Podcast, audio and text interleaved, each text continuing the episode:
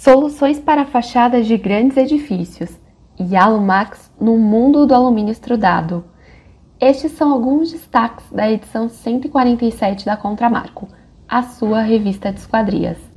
Eu sou Stephanie Fázio, sejam todos bem-vindos e bem-vindas ao primeiro episódio do podcast Contramarco. Soluções para fachadas de grandes edifícios. Esse é o tema da matéria de capa reflexivas, coloridas, geométricas, minimalistas, sustentáveis, de tamanhos e estilos variados. A fachada é o rosto da obra. Conheça na edição 147 as principais opções e tecnologias disponíveis na indústria de esquadrias e vidro. As soluções vão até onde a criatividade construtiva permitir. A seção perfil da edição 147 conta a história da Lumax Localizada na região metropolitana de São Paulo, a empresa se tornou uma das mais importantes extrusoras de alumínio do país.